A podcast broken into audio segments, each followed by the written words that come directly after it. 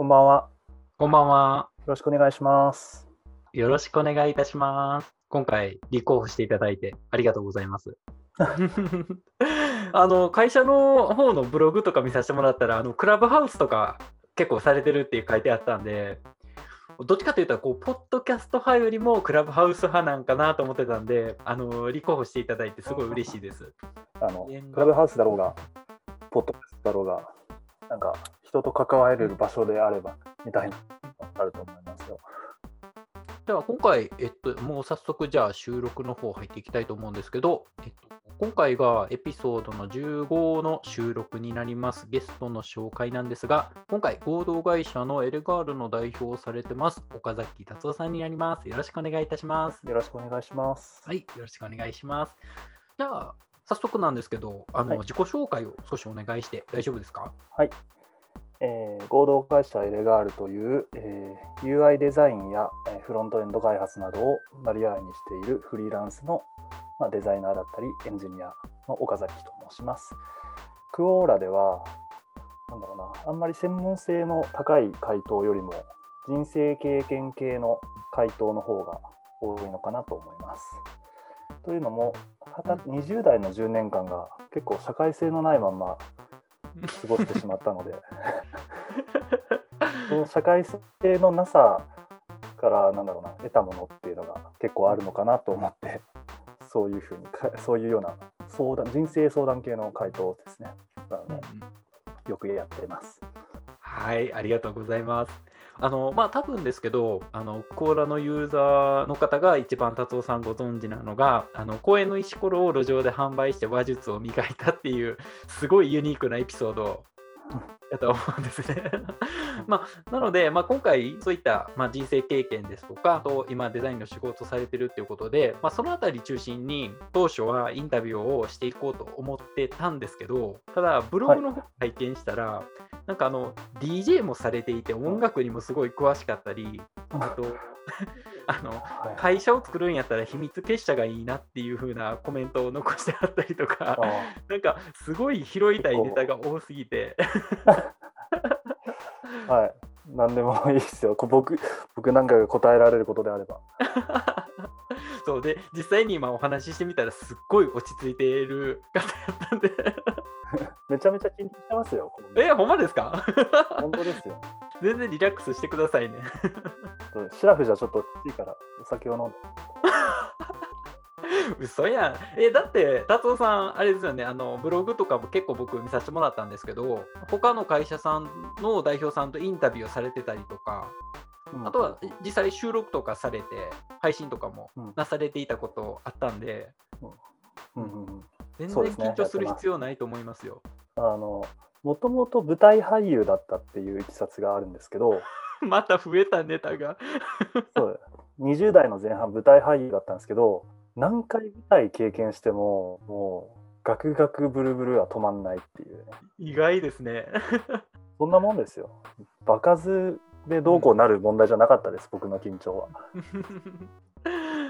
ゃあちょっとまずそうですね、経歴の方から若干触れていきたいなと思ってて、で、はい、今回事前に用意合同でちょっと用意したメモの中で、あの小学校にねん生の頃から中二病でっていう風に書いてらっしゃって、そこのところでちょっと共感してて、あのあそう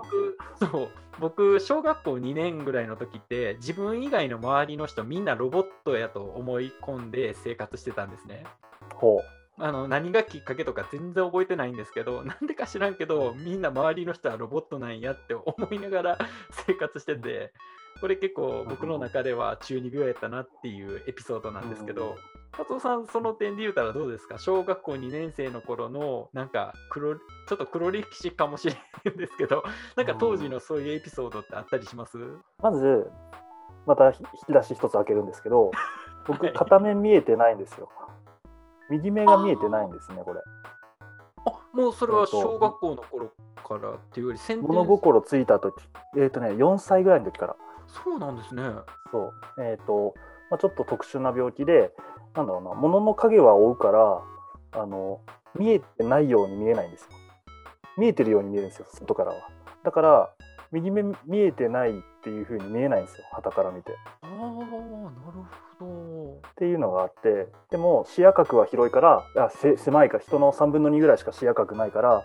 あの運転免許とか取れないんですよっていうのが前提にあって、はい、そうなると親はテレビとかゲームを遠ざけるんですね。そうですよね。もう一方の目も視力悪くなったらっていうふうに考えちゃいますよね、うん、そうだけどもう時代的にはもうファミコン全盛期なんで、はい、学校に行くとファミコンの話題でもっきりなんですよ、クラスは。そうなるとあのファミコンの話題にが始まると僕はもう発言権を失うので、そうなるとあのファミコン以外の遊びを考えてどんどんどんどん広めていかなくちゃいけないじゃないですか自分が喋れる話題を作っていかなきゃダメなんですねもうファミコンなんかよりももう俺の考える遊びをやれよみたいな風になってくるんですよ。そこでどんな遊びを編み出されたんですか？えー、とりあえず架空の学級新聞書いてましたね。小さん？小にかな。僕もやってた架空の学級新聞は結構長く引っ張れましたね。であれですよね、自分らで作ったやつを教室に貼り出して、そうそうそうそうそうそうあの僕もそれ小学校ごねん生ぐらいの時にやってましたね、友達とそうですよね。小小にの小さんの頭から小よんの終わりぐらいまでかな、なんかにねんぐらい不定期でやってた気がする。すごいですね。ちょっと早いですね、やっぱりタイミングも。そこは中二病じゃ中二病なんですけど、えーとねうん、あとね、物心ついた時のごさいの記憶なんですけど、はい、戦隊もののヒーローが流行っ戦隊ものが流行ってて、ヒーローとかので保育園でそのヒーローごっこやるんですよ。でもヒーローごっこってあのやられ役もいないと成立しないじゃないですか。でヒーロー役になるやつがその保育園の中で番長というかいじめっ子側のやつがひいつもヒーロー役だったんですよ、うん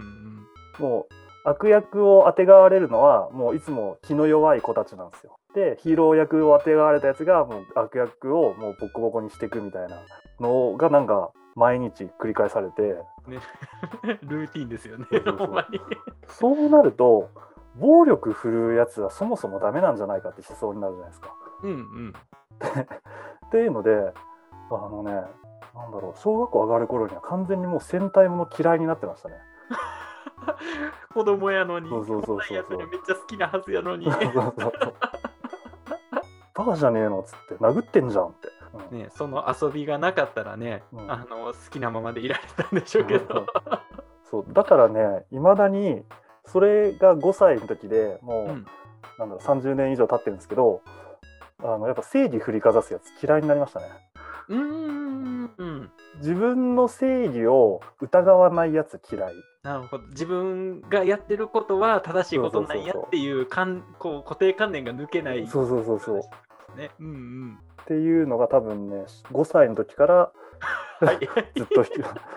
あると思ってます。成熟が早いですね、確かに、うん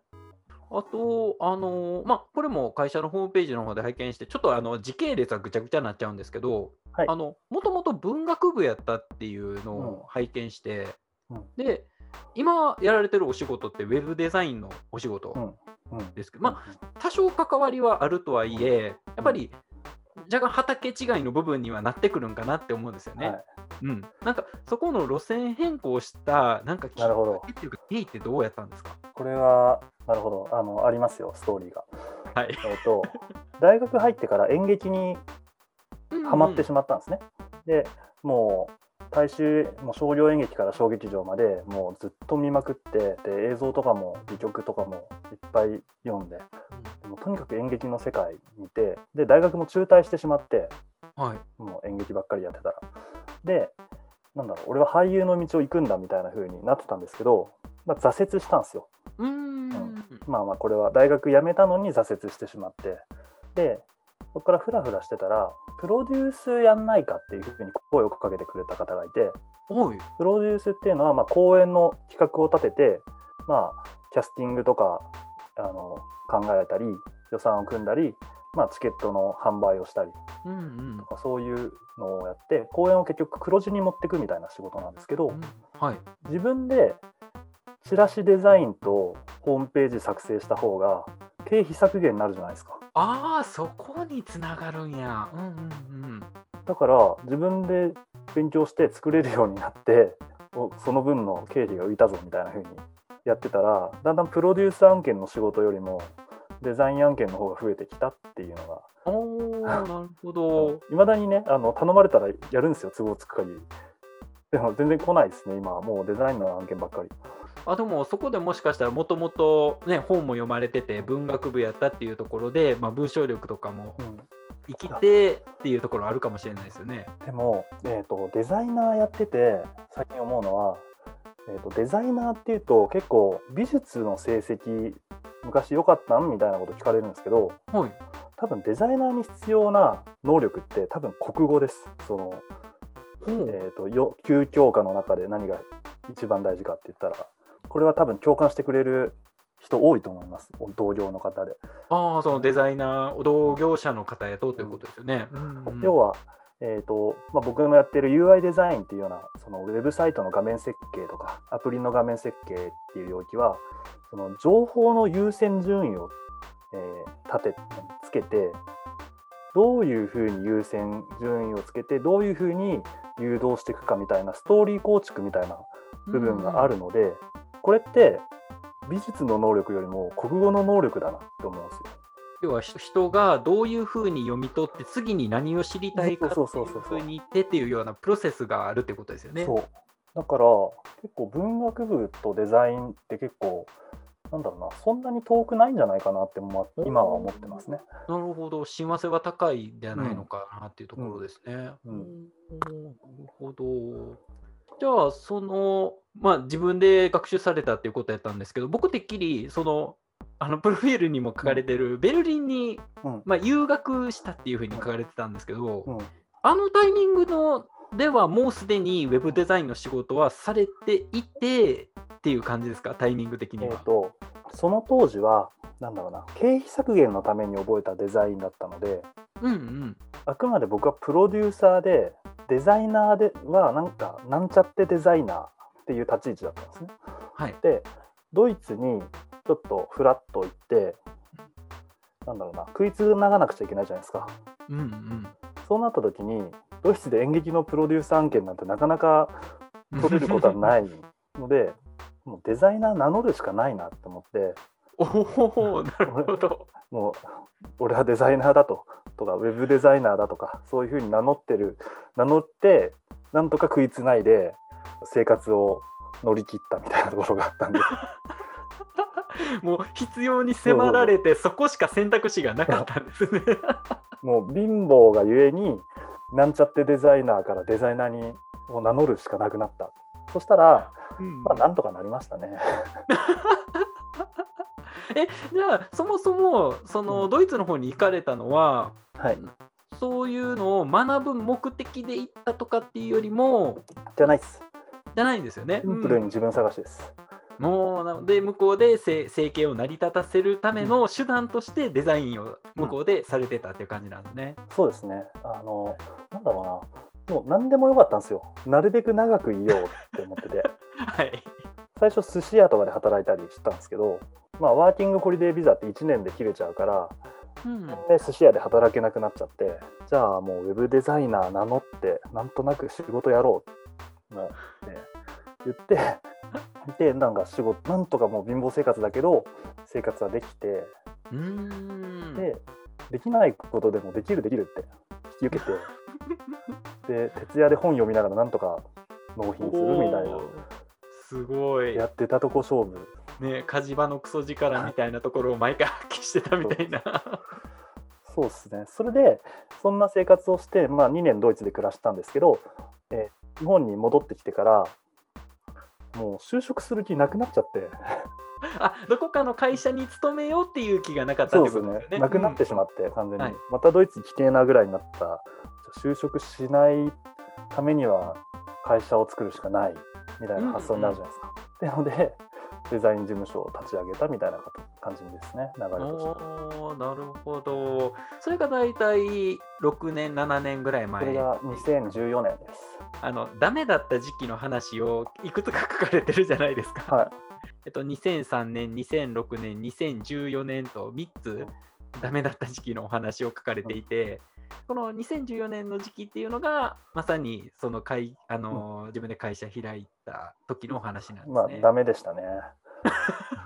あの石油王にあのメールを送りまくったっていうエピソードめっちゃ面白くて石油王に石油王アラブオイルで検索して出てくるメールアドレスにあのひたすら金くれメールを送るっていうのをやってたんですね。で、まあ、これって自分の中ではしっかり理屈があって、はい、あの宝くじなんだろうな、買う人って夢を買ってるんだみたいなこと言うじゃないですか。はい、そうですね。じゃあ夢買う値段もゼロの方がいいじゃないですか。そうですね。だったら俺宝くじ買って夢買ってるって言ってる人より俺の方がコスパ良くないですか、夢を追うっていう理屈。なるほど。その手段として検索して出てきたメールアドレスにひたすら送るっていう。でも、まあ、えっと、これやるとスパムメールがめっちゃ増えたので絶対やっちゃダメですなぜか増えました。何か通じてたんでしょうね、多分どこかにでもそうなんですよ、あのその会社を立ち上げてとりあえずもう経営のけの字も知らないので、うんうん、いろんな経営者の方とお会いしてお話を聞こうと、はい、そういうふうにもういろんな話を聞きに行かないと俺はダメだと思って、もうツイッターとかで会ってくれる経営者の人、はいはい、カフェばっカフェお茶をしまくるみたいな活動をしたんですよ。で、あの岡崎さんはどういう何事業をやってるんですかって聞かれるじゃないですか、うん、でもこっちやってることってあの石油王にメール打ってるだけだからみんなでもめっちゃ面白かったんちゃいますそれみんなかどうか分かんないけどやっぱ経営者って頭おかしい人多いからあのやっぱ面白がる人いるんですよね、本当。何それすごいっつって思いもつけひんわって思われますよね。ちょっと岡崎さんにちょっと仕事をなんかお願いしたい、なんかお願いしたいですみたいな風に言ってくれて、うんうんうん、なんかねもうなんか雑な仕事をいっぱい投げてくるんですよ。要はその経営者の人から、まあ、その経営についての知識を得るための話も得れて、うん、でかつ自分もそういうこういうことをしてますっていうのでアピールをした上で仕事ももらうっていう一石三鳥ぐらいのそうその時にあ経営者ってやっぱやべえやつ多いなっていうのがもうその時の学びですね、うん、だからあのまともじゃないちょっと変でも大丈夫だっていうふうに思えた。それまでサラリーマンとかそのバイトとかでなんか変わってるとか言われたり、うんうんうん、なんか浮いちゃったりしてた分があったんです。でなんか肩身が狭かったんですけど、はい、うん、なんかあ経営者の方が向いてるんじゃないかなっていうふうには、うんうんうんうん、そもそもサラリーマンができなかった人たちが会社始めるんですよ多分あのなんとなく分かる気します僕もそれこう自分で何かいろいろしたい人ってこうやっぱり組織の中の一つの役割だけでとどまられとどまれないっていう思いがあるんでしょうね。そう、うんうん、歯車になれなかった人たちが会社立ち上げるから、うんうんうん、多分そっち側の人の方が向いてる気がします、ね、多分会社からしたら歯車やと思ってはめ込んだら全然歯車じゃなかったみたいな全然これ回れへんぞみたいな感じだったんです有能すぎてもダメだしなんかってところもありますよね。うーん多分、まあ、僕は無能側ですけどね。そんなことないじゃないですか本当本当。あれだってホームページにあるあの音楽も貼り付けてるじゃないですか。あれも佐藤さんですよね。えっとそうですね、会社にする前にそのプロデュ演劇プロデュース時代に、うん、なんか、えー、とネットレーベルっていうのがカルチャーとして流行ってオンライン上でなんだろうな曲を配信するプラットフォームみたいなのをみん な, なんか仲間内で作ったりして、はいはい、そういう中に、えー、とネットレーベルを一つ立ち上げて、あの会社名と同じ社名、えー、と団体名ででいろんな国のいろんな実験音楽とか変態音楽を集めてアーティストの代わりになんか展開するみたいなことを趣味でやってましたね。なるほど。そういうやっぱりドイツに行った時もあの音楽系のこと現地でされてたりっていうこともあったんですか？うん、ディージェー の仕事がありましたね。全然僕 ディージェー 上手じゃないんですけど、なんかドイツはすごいギャラが良くて ディージェー 回すと、うん、日本だとなんだろうな、ちっちゃいクラブイベントに ディージェー としていて、もうギャランティーなんでスズメの涙なんですよ本当に。おー、そうなんですね。まあもちろんね、大物になればね、あの何万円ってなるんですけど、それでも一晩中時間は使うじゃないですか。まあで、うん、いちじかんとか、まあ、出番があったとしても本当いちまんえんとかにまんえんもらえたらいい方。おー、え、それが向こうやとなんか僕はラウンジ ディージェー が好きだったんで、ラウンジでなんだろうな、音楽かけてどんだけお酒が出るかみたいな、うん、あー、はいはいはい、お酒が進む音楽かけるっていうのが結構好きだったんですね。ただラウンジ ディージェー が ディージェー やってる間にお酒を飲んだ、えー、本数がかけるいちユーロがギャラになるんですよ。はい、おー、面白い。いちじかん回してその間にひゃっぽんお酒が出たらひゃくユーロのギャラなんですよ。めちゃめちゃ合理的だなと思って、ね、しかもめっちゃやる気出ますよね。そうそうそう、やる方ももう酔っ払いたくなる客を集めようみたいなふうになるじゃないですか。はいそう、それでなんだろうな、バーとかからの依頼であの一晩回してくれとか言ってろくじかんぐらい回すんですよ。そうするとその晩一晩の酒の本数が丸々かけるいちユーロが丸々ギャラになったりするから、すごいめちゃ太っ腹ですね。向こうもそんなけ出してくれるんですね。でもろくじかん回すの結構大変なんですよ。体力いるんですね。体力もでと途中でトイレとかも行きたいじゃないですか。はい。だからいちじかんにいっかいぐらいさんじゅっぷんつなぎの、もうさんじゅっぷんつないであるものをもう用意しておいて、すでにつないだものをそこにスイッチそこに曲をつなげればさんじゅっぷん休憩時間ができるわけですね、自分に。うんうんうん、だからちょっと疲れた時はそのさんじゅっぷんつなぎのトラックにつなげて休憩してっ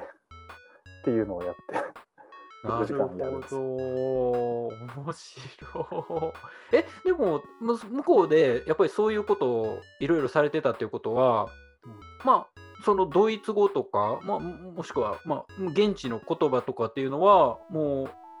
完全に、いや全然っすね。それでもできるもんなんですかね。多分ね、ベルリンじゃなかったら無理だと思いますよ。あ、うん、やっぱ全然違うんですか、うん、言語の言語の言語って言ったらいいのかな。ドイツの中でベルリンだけちょっと特殊なんですよ。ベルリンだけそのあまりに多国籍で、なんだろうな、うん、片言の英語でなんとかなるみたいなところがあって、ベルリンの外行くとドイツ語しか通じなくなるんですけど。ということは移民の方が結構ベルリンには多いとか、そういう事情があるんですかね。そうです、はい、おっしゃる通りです。なのでもうみんなが片言の英語でなんか街を成り立たせるってる節はあって、なんかひどいひどいもんでしたよ、英語も。あ、そうなんや。でもなんか片言の英語で、うん、あのなんか物おじしなくなったところはあって、やっぱり完璧に喋れなあかんねんやっていうような、うん、こうまあ、僕とかがあの す, すごいそういう脅迫観念があるんですけど、うん、そういうのが取れたっていう、ね、そういうのが取れましたね。なんとか、うん、伝えようとしたらなんとか伝わるもんだなっていううーん、うん、は体感として得られたので、なんか気も気持ちは備わったって感じです。ちょっとこれから勉強しないと。なるほど。だから経歴としては、まあ、そういうまず大学では文学部で、そこから一旦劇団の活動で大学は一旦中退して、うん、で劇団の活動をしていく中でウェブデザインのこともやり始めて、そのうちベルリンに行って帰ってきてから起業っていう、ね、はい、そうです、おっしゃる通りです。でちなみにそのダメだった時期の話のところでにせんさんねん、はい、にせんろくねんの話も書かれてるんですけど、はい、このあたりっていうのは演劇やった頃ですね。あー、なるほど。やっぱりこの時が一番厳しかった感じですか。貧血でしたね。しけもく拾ってましたもん。しけもくってわかります？あのタバコのそうそうそうそう、タバコ吸う買う金なかったから、原木拾いに行ってましたね。またすごいエピソードがクズですよクズその時ってやっぱりそのバイトとかをする時間もなくてもやっぱり劇団のことえっとねバイトは一応やってたんですよ、うん、最低限の生活をするために、はい、うん、けどねなめてたんですね僕が多分社会をあのそのバイトの仕事をなめてたってことですか、うん、そうですね頑張れなかったからやっぱりもう遅刻はするわあの仕事はできないわで、はい、でやっぱつ首も結構あったしポンコツでしたね本当本当無能無能絵に描いたような無能ですもん。なるほどよくなかったと思いますよ遅刻とか本当今許しませんけどね、うん、あまあその大事さを今は分かるっていう、うん、いやあのねあれなんですよバイトをなんだろう最初カフェとかから始めて、うんうん、なんだろうな時給の低さにまずやられるんですね。飲食店って時給低いな、はいはい、じゃあオフィスワークのバイトないかなって探し始める、うんうん、で、まあ、オフィスワークはもう結構なんだろうな作業品質は結構重視されるんですよねあの、まあ、飲食店もそうかもしれないけど、うん、なんだろうな、まあ、効率とか、うん、そうそうそうにじゅう代の時はもう演劇以外にあんまり価値を感じられてないので、うんうん、いかに時間をなんかちゃっちゃとすごい何ちゃっちゃと終わらせて、うん、もう時給をもらうかみたいな考え方だったから、うんうんうん、もうどうやってサボろうかを一生懸命考えてたんですよ、はい、いかにそうあのサボってお金稼ごうかってところにすごい一生懸命になってそんなのもう使えないに決まってんじゃないですかそんなやつまあ逆の立場やったら雇いたくはないですよねそうそうそうでだんだんだんだんで演劇挫折してからもう、うん、本当にフリーターとして本腰入れないといけないなって思った時に気づいたことがあって、はい、一生懸命やるのが一番楽ってことが気づいたんです。もうバイトだるいと、うん、だ, だるいサボりたいってやってるとなんだろうな時間経つのも遅いんですけど、うんうん、一生懸命やれば時間経つのも結構早く済むし、うんうん、結構みんな褒めてくれるしあれっつって今までサボることばっかり考えたけど一生懸命やるって結構負荷が少ないぞって思ってってことに気づいてからあ一生懸命やればよかったんだってなっておすごいいい気づきですね。いい気づきでしょこれ。なんていうかこのどの仕事も多分一緒かなと思うんですけどねあのなんていうか合わへんなと思ってる仕事でもその中からこう楽しみを見出すっていうか、うん、考え方をちょっと変えるだけでそうそうそうそう楽しくなったりとか、ね、そうそうそうそうなんかねベストを尽くすと仕事は楽になるんだなってなんかベストを尽くさないと仕事は負荷になるんだなってことにあのにじゅう代後半でようやく気づいてうーんなんかでもちょっと意外ですねあの結構ブログとか見てると佐藤さんってすごいポジティブな方やなっていう雰囲気をずっと印象も受けててそれはですね自分をマインドコントロールするためにポジティブなブログを書いてるんです、うん、なるほど自分に対してのメッセージなんですねカウンセリングですよポジちょっとポジティブな時にそういう文章を残しておくとあのなんだでネガティブな時は文章を残さないんですよ、はい、なるほどそうすると過去にはポジティブな自分だけの記録が残るじゃないですか。そうですねそうなると自分がポジティブな人間だとだんだん思い込み始めてくる洗脳ですねある意味自分をそう自分のブログで自分を洗脳してるんです多分そうなんやブログの雰囲気受けて昔からそうなんかなって思ってたんですけどそうじゃなくてある時から自分の意思でそういう方向に持っていって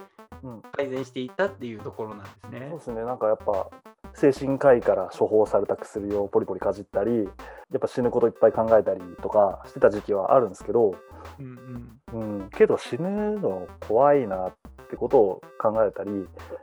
ん、こういうの嫌だなってなった時に直そうと思って、うん、直せる自分を信じてみたみたいなところですかね。うーんで今でこそ結構こういうふうに饒舌に喋るけどコミュニケーション能力もすごい低かったんですよ。信じれないですもうボソボソボソボソ喋る、ちょっと舞台上以外ではすごいなんか暗い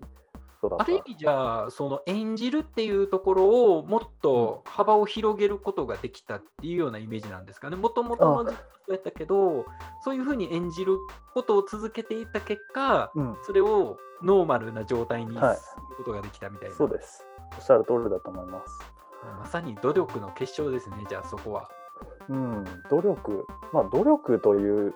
ほどなんか、うん、なんだろう、暑苦しいものではないんですけど、うんうんうん、でもなんか、うん、ナンパとかしてましたね。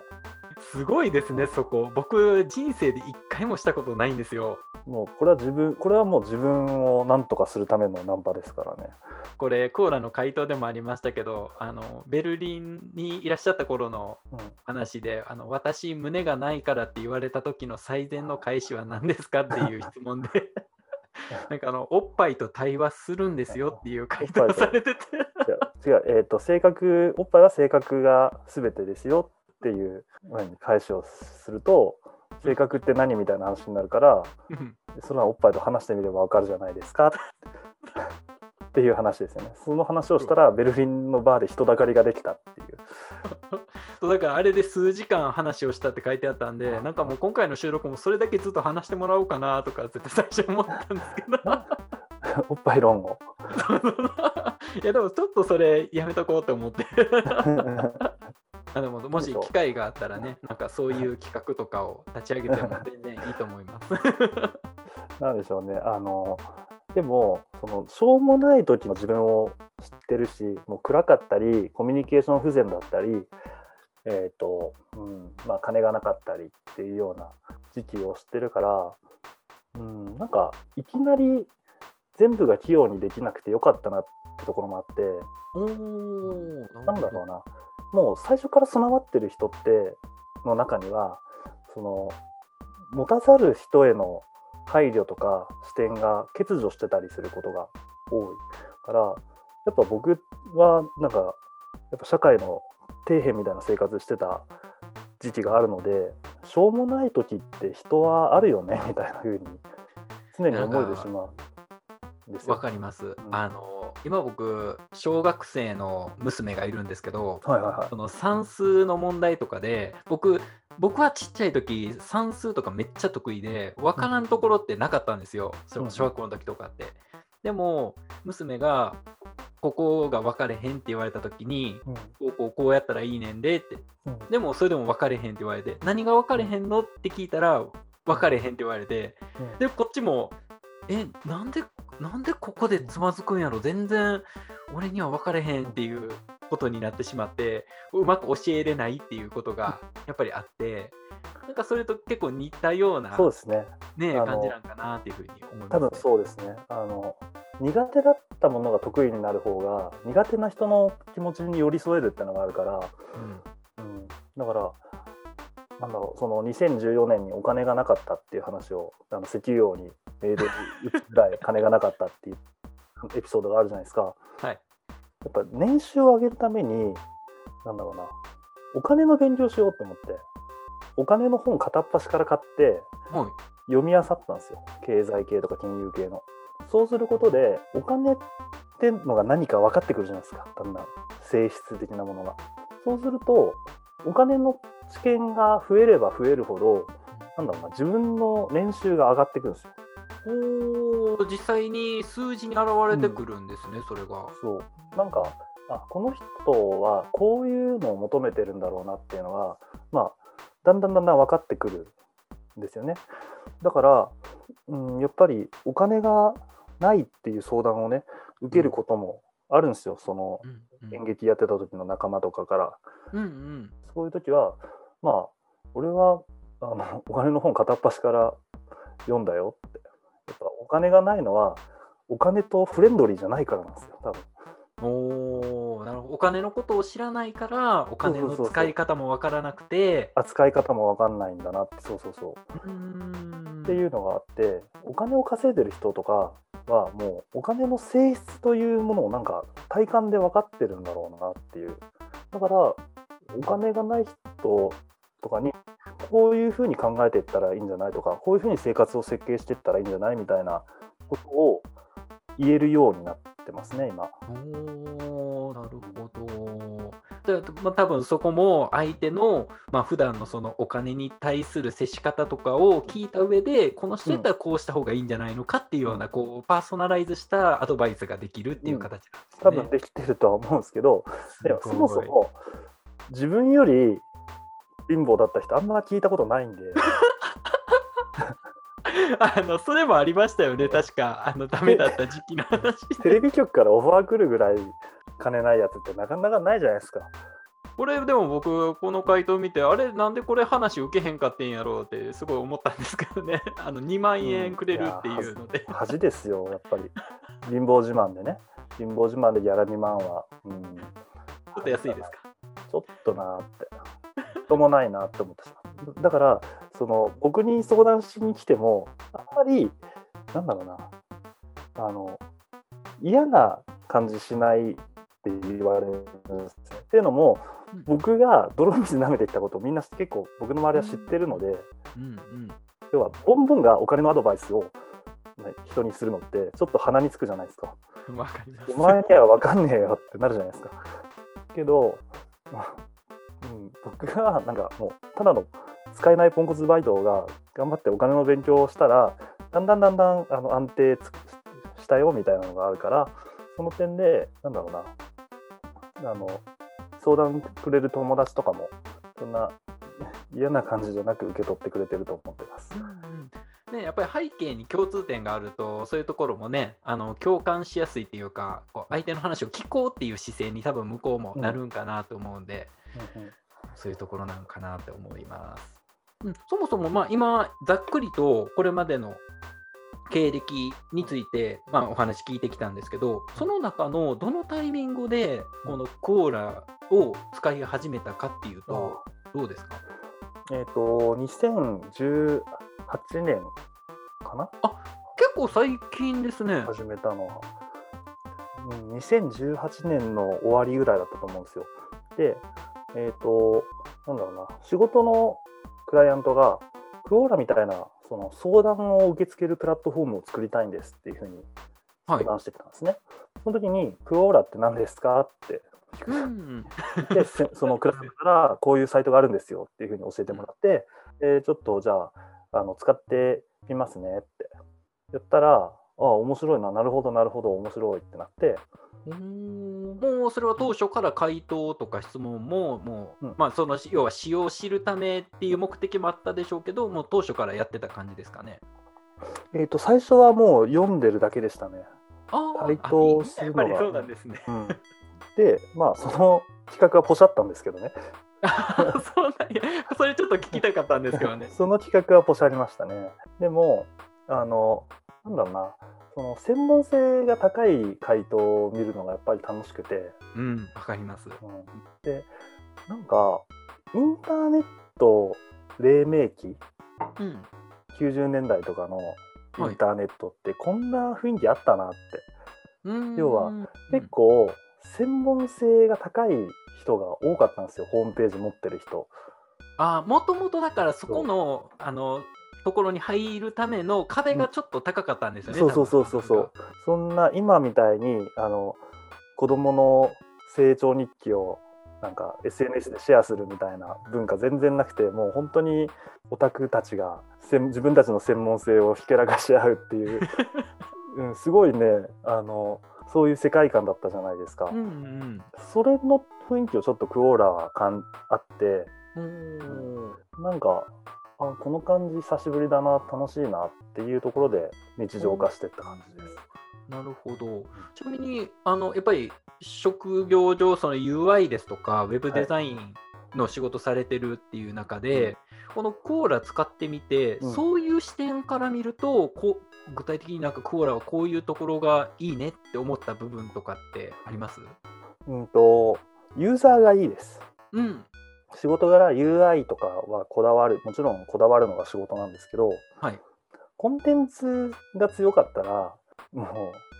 多少の ユーアイ のイケてなさは気にならない、まあ、ク, クオーラがイケてないとは言わないですけど、はい、わかりますわかります。けど、なんだろうな、クオーラが例えばもっとダサい ユーアイ であっても、こんだけのクオリティの、なんだろうな、ユーザーのポテンシャルと、うん、コンテンツの専門性がこういうこんだけ成熟してると、うん、もう ユーアイ とかじゃないなと、コンテンツが強いのが最強だなっていうふうに思ってしまいますね。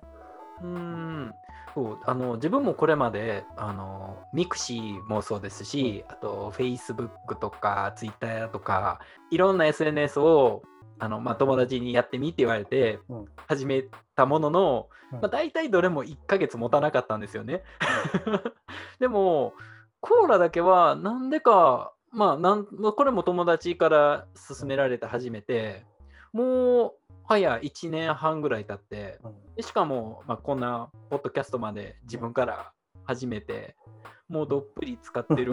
やってるんで、そうですね、なんかやっぱり他の エスエヌエス とは僕もなんか違う毛色なんかなっていうふうには感じてたんですけど、でもなんかうまくそれを具現、なんていうの、言葉には僕できひんくて、今おっしゃったようなやっぱり見るコンテンツ自体の質と、あとそのコンテンツ自体を作ってるライターさんの質っていうのが他の エスエヌエス とは違うっていうところなんですかね。うん、多分専門性の高さって非日常なんですよね、自分たちの自分の生活の中においては。だから自分の生活の中でエリマキトカゲの生態についてめちゃめちゃ詳しい人の話とか聞くことないじゃないですか。はい、そうですね、自分からよっぽどネットでね、あのそうそうそう能動的に探さん限りは出ないですよね。うん、なんかそれがたまたまふわっと興味深い質問の文章と、それに対して興味深い回答の書き方でなんかエンターテインメントになってる感じなんですよね。非日常のエンターテインメント、普段の生活では見ることない や, やり取りが見れてる感じが面白い。でインターネットももう Twitter とか Facebook とかいろんなものがもうどんどん日常的なコンテンツになっていってるじゃないですか。そうですね、うん、その中で普通に暮らしてたら知らないような雑学だったり考え方だったりを、なんだろうな、目の当たりにするってすごい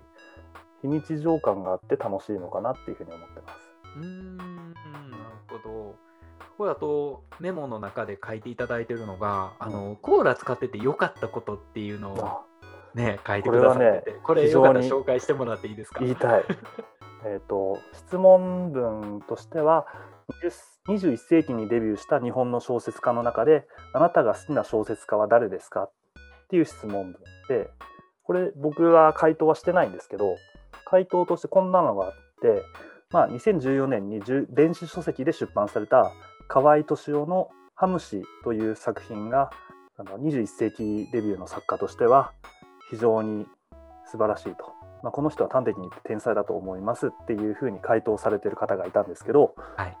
はい、この電子書籍僕が企画者ですこれ嬉しいですよね。これはですね、河合敏夫さんっていう、まあ、もう知る人ぞ知る昔の、あのインターネットきゅうじゅうねんだいのインターネットの、えー、テキストサイト運営者の文章を出版させてもらったんですよ。はい、でタイトルハムシがいいかなと思って、うんうんうん、ハムシが出てくるからね、電子書籍で、えーと、Kindle で売り出して、なんだろう、河合敏夫ファンっていうのが本当に知る人ぞ知るみたいなところにいるんですよね。おー、すごいニッチな、ね、ニッチなファンなんですよ。うんうん、やっぱり印象にすごい残っているブロガーだったんですよね。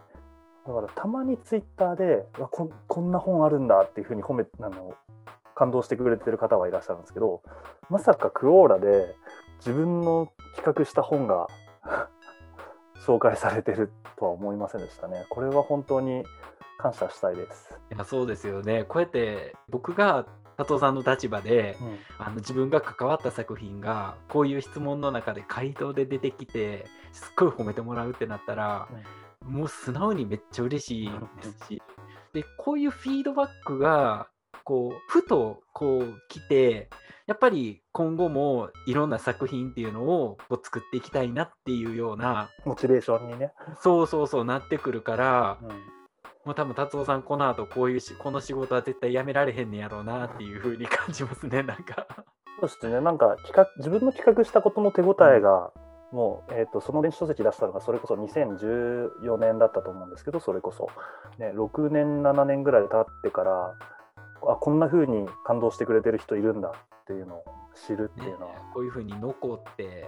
時間経ってからでもフィードバックがこういう風な形で返ってくるってすっごい素敵ですね、うん、本当これはちょっと嬉しかったですね。あ、まあ、僕高評価つけてない、すぐつけてこうありがとうございます、まあ、よかったら読んでください、河合敏夫も。ああ、そうですね、僕もまだこれあの記事を拝見したんですけど購入はしてないんで、ちょっと今後読んでいきたいなと思います宣伝でしたいや、いいですよ全然。あの今回収録の最後にもなんか告知とか宣伝があったら言ってくださいねって言おうと思ってるんで、まあ、そこでも改めて言っていただけたらなと思います。はい、うん、えっとあとですね、うん、まああと取引先から結構見つかることが多いですね。おお、その達夫さんが書いてる回答を読んだよって言われるそうそうそう仕事先で言われるそれいいですね。でもああいうユニークな回答を向こうが見て、あ、面白いなこの人って思ってもらえますもんね。そうそう、まあ思っていただけてるんだったらありがたいですけどあのクオーラでなんか何いろいろ探したら岡崎さんの回答出てきて面白かったよとか言われるんですよね。それはすごい恥ずかしいような嬉しいようなえ、でもそれはちょっと狙ってる部分もありません？あの僕会社のホームページの方を見させてもらったって言ったじゃないですか、うん、はいはい、あっちのブログの方に直接リンク貼られてますよね、うんうん、なんかやってます、うん、おっしゃる通りです、えーとね、狙ってるかな、うん、えーとなんかクオーラを会社のサイトの中で自分のリクエスト来た質問 と,、えー、と回答を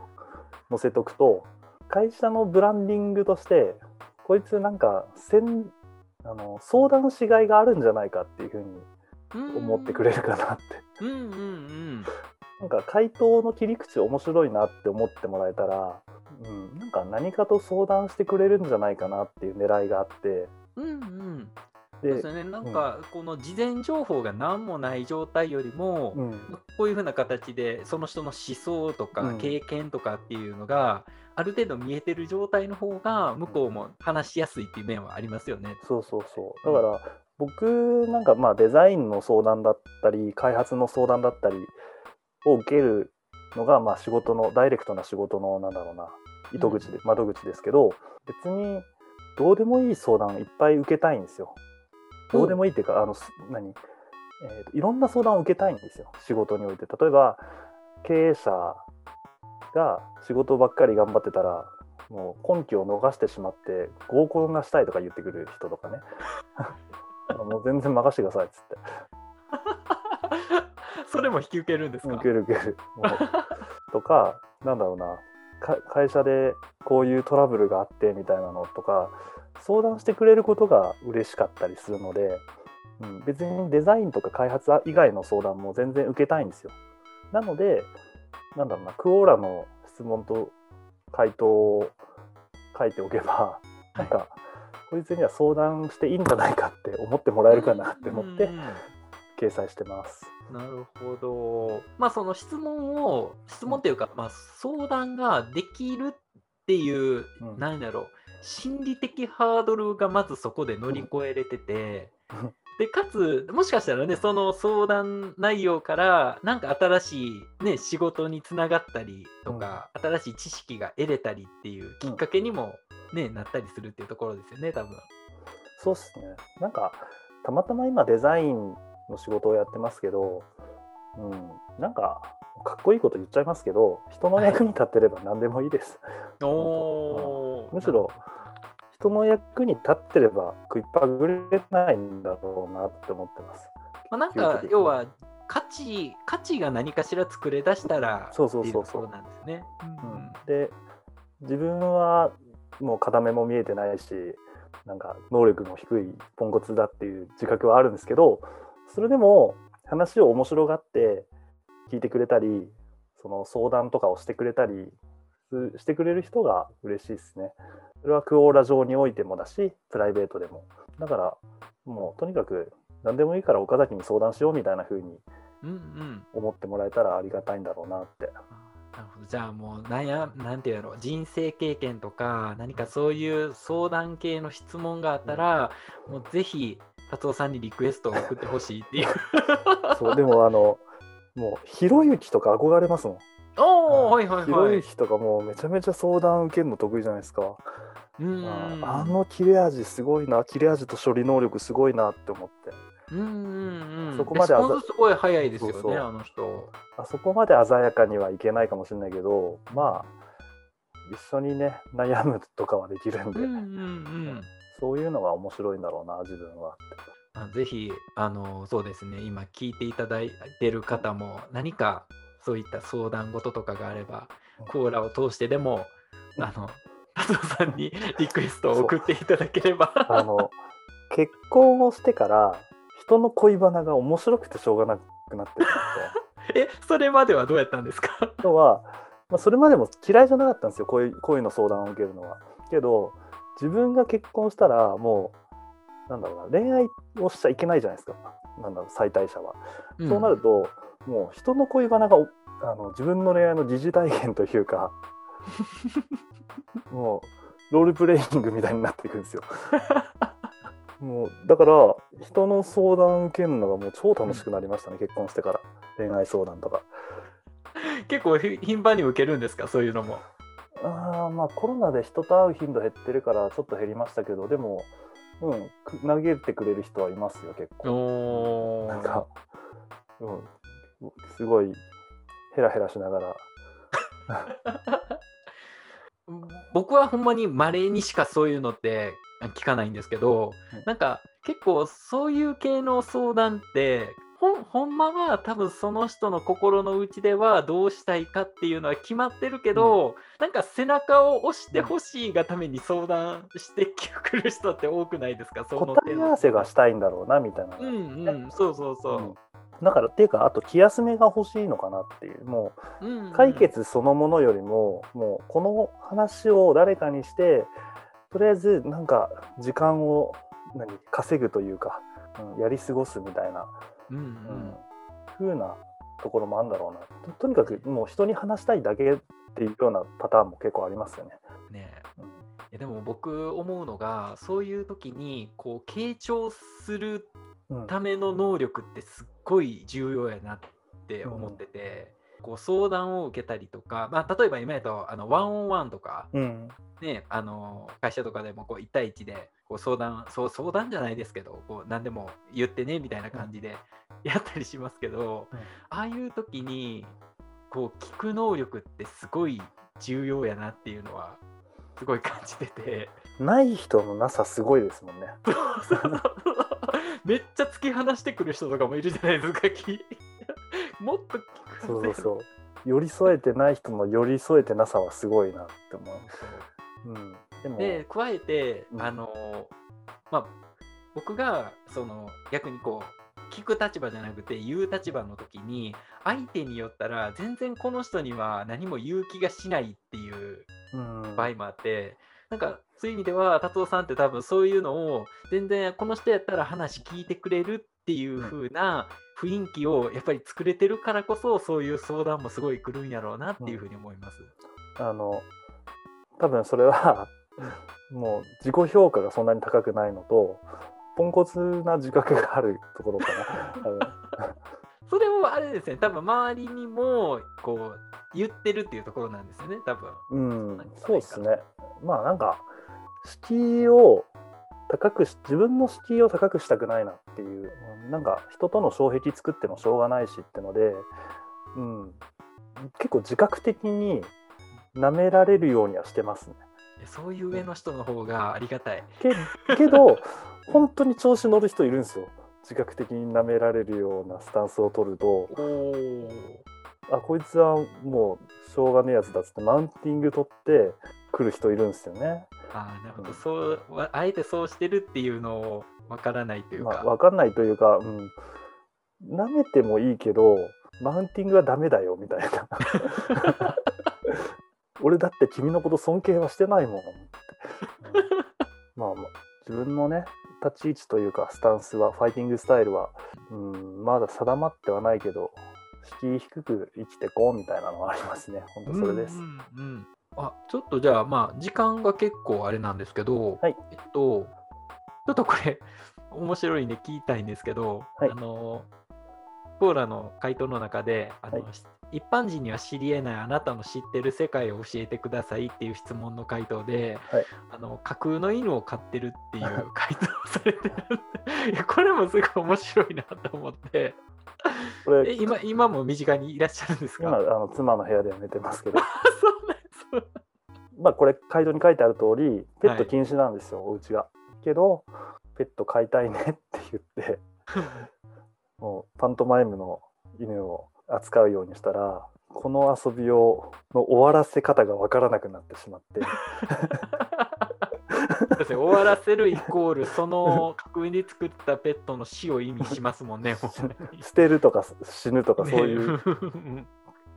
わらせ方が分からなくなってもうごねんとかですよこれ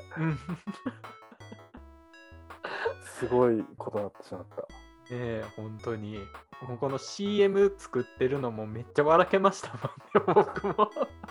チュールの シーエム ねそうそうそうそうこれ流行るんちゃうんかなってちょっと思って、いやもうもうペットは観念になる時代ですよこれからえまだ物まだ実在のペット飼ってんのみたいな今最先端はこうだよみたいな最先端はこれですよ観念ですよ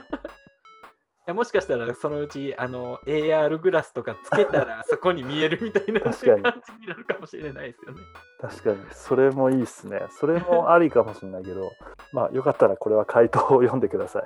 あそうですね、これもリンク貼り付けときますんでぜひぜひ興味がある方は一度試してみてください。知らないうちにチベット密教を極めてしまったって話ですねじゃあどうですかね、はい、あのまあ、今のところその経歴ですとか、まあ、あと結構コーラに関してのところもあの思ってることとかどういうところが面白いっていうところを伝えてもらったと思うんですけど、まあ、このポッドキャストそもそもがほとんど聞いてる人がコーラのユーザーしか聞かないポッドキャストなんですけど、なんか今コーラのユーザー向けに告知とか宣伝とか、まあ、あるいはなんか伝えたいこととかがあったらこの場で利用して言っていただければなと思うんですけど、どうですか？えーと、まず告知するものはほぼないです。ないんかいいい、うん、いいんですか？なんかあの会社のこととかでも全然いいですよ。会社のことなんか今その企画してることとかイベントとかえーとね結構守秘義務にあに、えーと、触れてしまうのが多いからどうしようかな。ああ、そっか。でもあれですね、会社の金使って、まあ、コロナがとの兼ね合いはあるんですけどクラブイベントやりたいなって思ってて、はいはいはい、そうみんなビジネスマンの名刺交換クラブイベントがやりたいっていうのがあってそれどんなイベントなんですかそれ？異業種交流会とかそのビジネス的な交流会って、うん、どこ行っても面白くないからうーんフォーマルなところでやるのが楽しくないっていうことなんですかね、うんうんなんか ディージェー がいてお酒があってクラブでゆるーく名刺交換が生まれりゃいいなみたいなイベントをやりたいなって思ってます。えっと、一緒にやってくれる人募集ですね。なるほど、今の今のところそういうのができたらいいなっていう段階なんですね。うん、やると年内にやろうかな。コロナとの兼ね合い次第ですけど、うんうんうん、コロナが落ち着いたタイミングでできたらいいなって。おー、なるほど。じゃあまあ賛同してくれる人を募集されているっていうところで、うん、それぐらいです。えっと、その他は、えっと、友達募集中です。僕、僕どうですか？あ、全然。で、ごさい差で、あの、まあ、クオラのユーザー間の中では近い方やと思いますよ。はいはいはい。どちらお住まいなんですか？僕、関西。遠いけど。じゃあ、関、関西。行くときに連絡しますね。ああ、ぜひぜひ、うん、全然ご案内とかもしますんで、大して知らんけどもう全然あの人と関われたら嬉しいっていうタイプのそういう人なんで ディーエム とかでそれは送ってもらったらいい感じですか？コーラ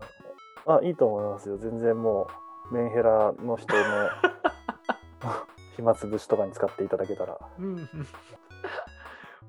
わかりました。じゃあ今回の放送聞いてご興味が持たれた方はぜひあの ディーエム でもリクエストでも何でも送っても大丈夫っていうところでお願いしたいと思います。はい、